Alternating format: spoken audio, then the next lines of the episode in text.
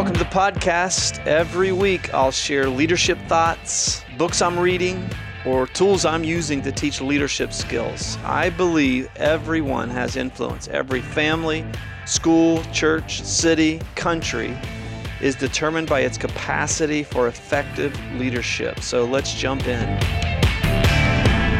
I've been having a lot of thoughts lately about the the good life. Partly because on the weekends we're in a series, or I'm teaching on the Sermon on the Mount that begins with "Blessed are, blessed are, blessed are, blessed are," and the word is Makarios, which means the the life of the gods and it's the good life. The good life is going to come to those of you who, even though you feel poor in spirit, you're you're going to be uh, experiencing the deposit of my resources into your life. And so I've been thinking about that, and partly too because at our Tuesday Pizza Paul and Mary, we've been also uh, also been looking at at a, a couple of interactions Jesus had.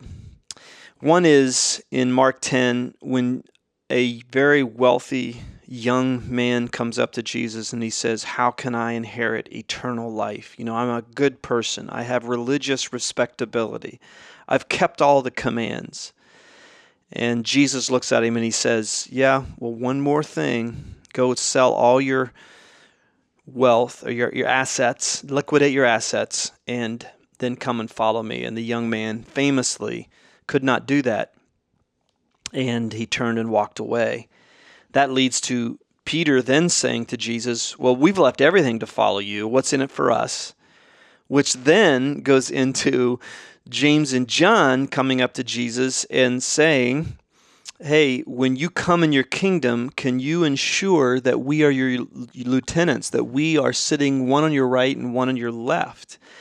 In other words, we want to have, we want to be sharers in your power and uh, so, what I've done lately is 10 questions that these interactions ask the leader. Here are 10 questions that I know I have to ask myself constantly. Number one, what do I think the good life really is? I'll lead people to where I think the good life is. So I have to define that. What is the good life? Number two, have I assessed myself realistically? The rich young ruler saw himself with uh, what's called the social comparison bias. Social comparison theory is we always tend to assess ourselves upwardly when it comes to our character and morality. Have I been realistic? Number three, am I willing to be loved hard by Christ? As a leader, am I willing to receive his tough love? Number four, what do I not want to let go? Sadly, the young man turned away. Those are some of the saddest words ever written about an individual. This opportunity that he had to follow the greatest leader the world's ever known. What is it that I'm not willing to let go? so that I can experience the deep levels of being inwardly transformed as a leader. Number five, do I have God in a box? His expectation of the good life was this idea that that his culture embraced if you're materially wealthy, that means God has blessed you and that that's we we've seen evil people who are materially blessed. That is not a correlation, but that culture believed that. What assumptions do I have about God as a leader that deeply affect my leadership? Number six, have I sold God short? This is one of the tendencies of leadership because we, we want typically we leaders are are wanting to, things to be predictable. We want things to be, honestly, we struggle with control. We want to control strategies in groups so that we, uh, you know, we, we have a sustenance to our process and to our vision. But in doing that, we can sell God short. God wants to do something immeasurably more than all we ask or imagine. If a vision doesn't need God, uh, it's probably not of God. Number seven, can I face the reality of life?